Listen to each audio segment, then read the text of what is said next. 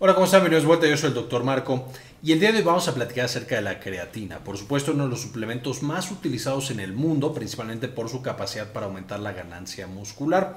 Pero el día de hoy Mike Angelo, uno de los miembros del canal, justamente pregunta si esta creatina se puede usar en adultos mayores y si funciona para ciertas patologías neurodegenerativas tal como el Alzheimer. vamos a hacer una revisión breve de la creatina y de cómo se puede usar en adultos mayores, particularmente para este tipo de enfermedades. ¿Cómo se usa la creatina viéndolo desde los jóvenes hasta ya adultos mayores?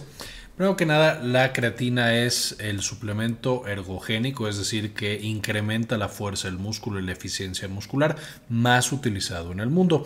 Y esto no es por accidente, es debido a la alta eficacia y la alta seguridad que ha demostrado en bastantes ensayos clínicos. A diferencia de otros suplementos y productos naturales, tiene la evidencia para demostrar que funciona y hace que los músculos trabajen más. Y a diferencia de los esteroides anabólicos, que son por supuesto análogos de testosterona, tienen un mucho mejor perfil de seguridad. Entonces esto hace de nuevo que sean de los productos más utilizados para incrementar la fuerza del músculo. Eh, justamente va a tener este efecto por varios mecanismos, esencialmente incrementando la eficiencia energética de nuestro músculo y eso lleva a que el músculo rinda mejor, son bastante seguros y de hecho, incluso son producidos o la creatina es producida en dosis bajas, digamos dosis bajas comparado con lo que se utiliza como suplemento por nuestro propio cuerpo, en riñón, en hígado y ahorita lo vamos a ver. Esta sería la estructura química de la creatina si nosotros analizáramos justamente su composición. Ahora, ¿de dónde viene? Esencialmente nuestro cuerpo, eh, a través de ciertos productos bioquímicos, vamos a juntar los aminoácidos, arginina, glicina y metionina, y entonces nuestro hígado y nuestro riñón producen justamente la creatina. Entonces, una vez más, nuestro cuerpo solito puede y produce todos los días creatina para cumplir el rol fisiológico muscular que tiene esta sustancia.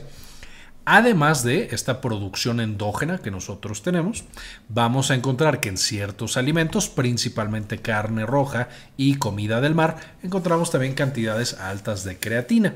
Entonces también por esto cuando nosotros consumimos este tipo de alimentos, esto va a ayudar potencialmente a que se desarrollen los músculos. Y también, por supuesto, a los que no puedan consumirlo a través de la dieta o quieran una dosis más alta todavía, para esto existen justamente estos suplementos alimenticios.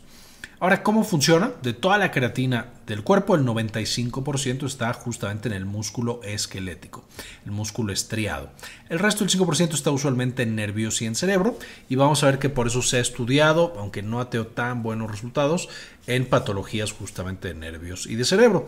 Pero básicamente su principal función y para lo que más se ha estudiado es su efecto sobre los músculos. Y aquí la creatina esencialmente vamos a tener que el músculo la mete dentro de la célula, está flotando en el citosol y la creatina funciona como un reservorio de energía. Transformándose se le pegan grupos fosfatos eh, y eh, se convierte en fosfocreatina. Recordaremos brevemente de otros videos que el músculo esencialmente lo que necesita para hacer todas sus funciones es energía en forma de fosfatos. El ATP, que se convierte en ADP y en AMP, justo está liberando fosfatos para que el músculo pueda trabajar. Entonces tener esta otra fuente que acumula justamente fosfatos es como una batería extra en los músculos. Ya no tengo el celular con una batería única que tiene adentro, sino que cargo con una batería portátil para mi celular y entonces naturalmente me dura más tiempo esa misma batería, se recupera más rápido de ello estar utilizándola, etcétera, etcétera. Entonces, una vez más, la creatina funciona como una batería extra para mis músculos. Y como tengo esta batería extra, esencialmente eh, funciona como este reservorio de energía, incrementando la capacidad muscular, es decir, puedo cargar más peso o generar más fuerza con esos músculos. Esto me lleva también a un incremento en la masa muscular y la fuerza, porque trabajan más, pero también porque se recuperan más rápido. Va a mejorar la recuperación en el tiempo y la calidad de esta recuperación y sabemos que cuando los músculos se recuperan de actividad física intensa, evidentemente van a tener esta hipertrofia, es decir, van a tener una mayor masa muscular. Finalmente vamos a tener que los músculos tienen una mayor tolerancia al ejercicio, es decir, no nos fatigamos tanto cuando estamos haciendo ejercicio y podemos por lo tanto hacer más ejercicio. Todo esto naturalmente podrán ver que eh, está muy pareado o está muy asociado justamente con la actividad física. Y la creatina en términos generales, y lo vamos a ver más adelante, tiene que combinarse con actividad física. Hay algunas excepciones que se están estudiando, pero casi en todos los pacientes, si vamos a tener consumo de creatina, tiene que ser asociado al ejercicio. Y es ahí donde, por supuesto, vamos a beneficiar la actividad muscular, la recuperación y todo lo demás muscular. Si tomamos creatina pero no hacemos ejercicio, como no estamos haciendo trabajar a ese músculo, el beneficio va a ser mínimo en la mayoría de los pacientes. Ahora, ¿cómo se utiliza? Ya que es eh, variable dependiendo de la indicación. No es lo mismo mandarle creatina a una persona joven que justo está tratando de tener esta hipertrofia del músculo porque quiere estar, como dicen aquí en México, más tronado, mucho más musculoso, a una persona que se lo estamos dando porque tiene una deficiencia, entonces no produce creatina de manera endógena, de manera adecuada. Esto se da justamente en niños, por ejemplo, o un paciente que se le estamos dando para un poco ayudarle el manejo de la diabetes. Entonces, cada una de estas indicaciones va a ser diferente. Pero, de nuevo, en casi todos los pacientes va a estar acompañado, se va a tener que dar justo, junto con actividad física.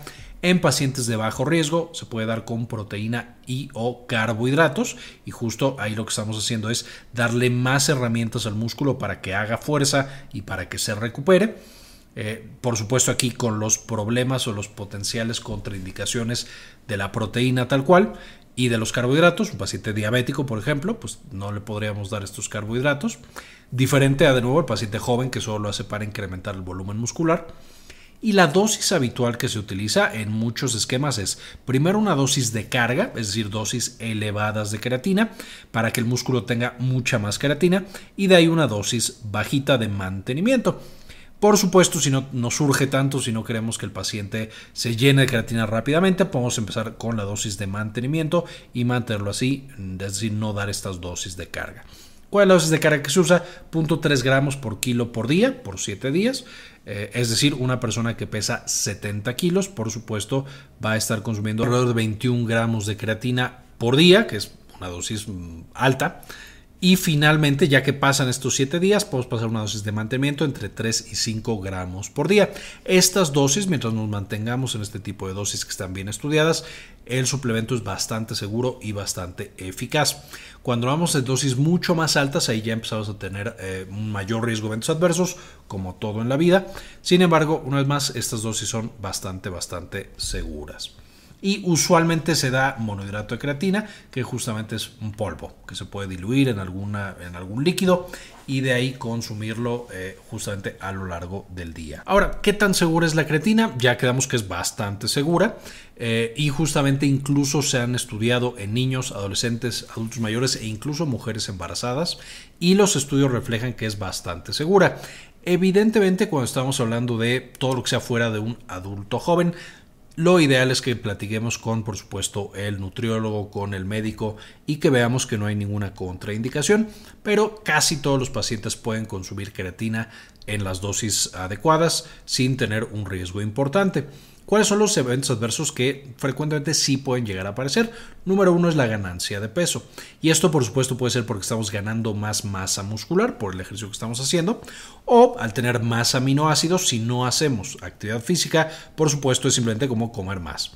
Entonces, de nuevo, la mayoría de las personas, como lo están tomando con la actividad física, pueden ganar peso porque tienen más masa muscular y esto es algo bueno. Y otra de las causas justamente que puede causar, especialmente cuando empezamos con la administración de creatina, como se mete dentro de las células musculares y la creatina, tiene un poco de actividad osmótica, entonces eso hace que el músculo se llene de agua, entonces tengo retención de líquido cuando estamos más llenos de creatina. Con el paso del tiempo el riñón compensa y entonces volvemos a tener la cantidad normal de agua. Pero una vez más, esto puede llevar a una ganancia de peso, digamos, medida en la báscula, aunque de nuevo puede ser simplemente por músculo, por agua y no sea por grasa. Ahora, ¿qué eventos adversos no genera la creatina? Y los pongo aquí justamente porque de pronto eh, en estos artículos que les dejaré en las referencias del final, eh, hablan mucho de los mitos que hay alrededor de la creatina y se cree, de nuevo esto no es verdad, en la mayoría de los pacientes eh, no pasa ninguno de estos eventos adversos. Aunque por supuesto es buena idea revisarnos con el nutriólogo y con el médico, pero no causa daño renal, daño hepático, daño muscular ni calambres musculares. Estas cosas, especialmente daño muscular y calambres musculares, podríamos encontrarlo por la actividad física extra que estamos haciendo no, es, eh, no se asocia usualmente a la creatina y el daño renal y el daño hepático en un paciente que no tenía ninguna alteración, la creatina no se lo va a generar. Sin embargo, en pacientes que ya tienen un daño renal importante, especialmente si combinamos la creatina con proteína, ahí sí puede empezar a haber algunos problemas. Y de nuevo, es por su buena idea que hablemos previamente con nuestro nutriólogo y con nuestro médico. Ahora, ¿qué otros usos hay? Es decir, ya platicamos de que nos ayuda a tener un mayor rendimiento muscular, por supuesto somos atletas, estamos entrenando, la creatina es un suplemento bastante útil, pero sirve también para algunas patologías y la respuesta es, es, más complicado.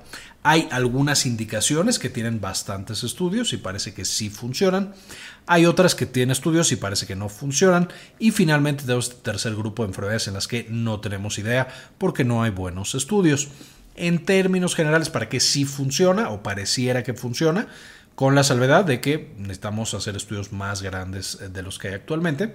Uno, deficiencia de la síntesis de creatina, es decir, hay pacientes que no tienen las enzimas adecuadas para producir de manera endógena creatina, toda la tienen que obtener de los alimentos, pero no se obtiene tan fácilmente y entonces se puede suplementar.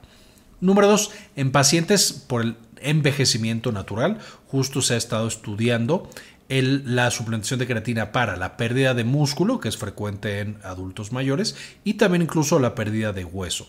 Aquí, por supuesto, esto se llama sarcopenia, pérdida de músculo, osteopenia y osteoporosis, la pérdida de hueso, y pareciera que la creatina, especialmente de nuevo en pacientes que tienen actividad física, que hacen ejercicio, los protege de esa pérdida de masa muscular y de masa ósea. Puede ver también con la dislipidemia y el control de la glucosa. Ya hemos platicado en muchos videos de cómo los músculos son esenciales para controlar justamente lípidos y glucosa. Y lípidos me refiero a colesterol malo, triglicéridos, eh, colesterol bueno.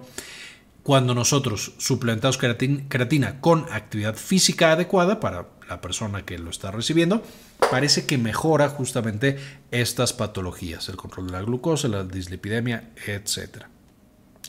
Y finalmente para recuperación de lesiones, eh, eh, ya sea por alguna cuestión atlética o alguna lesión muscular, eh, también un poco de los huesos, la creatina parece mejorar el tiempo de recuperación de ese tipo de lesiones. Entonces, de nuevo, la evidencia de pronto no para todas las indicaciones es tan fuerte, pero se ha estudiado ya en algunos estudios y parece ayudar a estos pacientes. Y pensando que es tan segura, podemos muchas veces recomendarla con la supervisión eh, médica y nutricional adecuada, pero recomendarla en la mayoría de los pacientes. ¿Para qué parece no ayudar? Es decir, hay estudios y los estudios eh, parecen mostrar que no hay ningún efecto de dar creatina en estos pacientes. Principalmente tenemos enfermedades neurológicas. Y aquí se ha estudiado justo para Parkinson, esclerosis lateral amiotrófica y enfermedad de Huntington. Eh, en estas tres, en, en enfermedades neurodegenerativas, no ha mostrado ningún beneficio, digamos, para la enfermedad neurodegenerativa. En estos pacientes, por supuesto, mejora la capacidad muscular y la capacidad de hacer ejercicio de estos pacientes, pero justamente no ayuda para el tema de neurodegeneración. Ahora, algunas otras indicaciones que se están estudiando, pero me pareció que la evidencia simplemente no era adecuada, como para decir si, si, sirve o no sirve. Tenemos cosas como infartos al corazón, infartos cerebrales, otras enfermedades neurológicas, incluso depresión, etcétera, etcétera. Entonces, por supuesto, sabiendo que la creatina principalmente está en músculo, se estudia principalmente para enfermedades asociadas con el músculo. Eh, pero sabiendo que también participa eh, o tiene un rol importante en función cerebral, pues también eh, me parece muy razonable que se estudie para estas patologías neurológicas, aunque hasta este momento me parece que ninguna enfermedad neurológica ha mostrado realmente un beneficio la suplementación de creatina. De nuevo, para tal cual enfermedad, el tema muscular es un tema aparte. Esencialmente, esta es la información que justamente quería presentarles. Eh, quedamos y, les comentaba que Mike Angelo, que es de los miembros del canal, pidió este tema, entonces por supuesto le dedico este video a él. Y algunos de los otros miembros que justo apoyan al canal con una donación mensual de 1 o 2 dólares, también se lo dedico, como Luis León, Alicia Pereira, Luis Ernesto Peraza, Gli53, Henry Blachke, David Sosa Mesa, Ferdinand Fernández, Mario Eugenia Sobrino, Jorge Arturo Albeláiz, Doctora Milis, Doctor Fermín Valenzuela, Doctora Susana Vidal, Jorge C. Beltrán, Hernán Gustavo, Cindy Magaña Bobadilla, Olga Hernández, Enrique Segarra, Gilberto Argueta, Tano, Aldo Novelo y Pablo Antonio. Y como en todos los videos, por supuesto, les dejo las referencias para que puedan estudiar mucho más de esta creatina. Espero les guste el tema, les sirva toda esta información y por supuesto se puedan meter estos artículos tan interesantes. Muy bien, esto fue todo por el video, espero les gustara, le entendieran y ya sepamos un poquito más por qué sirve la creatina, para qué cosas y cómo se puede tomar. Con esto terminamos, muchas gracias y como siempre, ayúdenos a cambiar el mundo, compartan la información.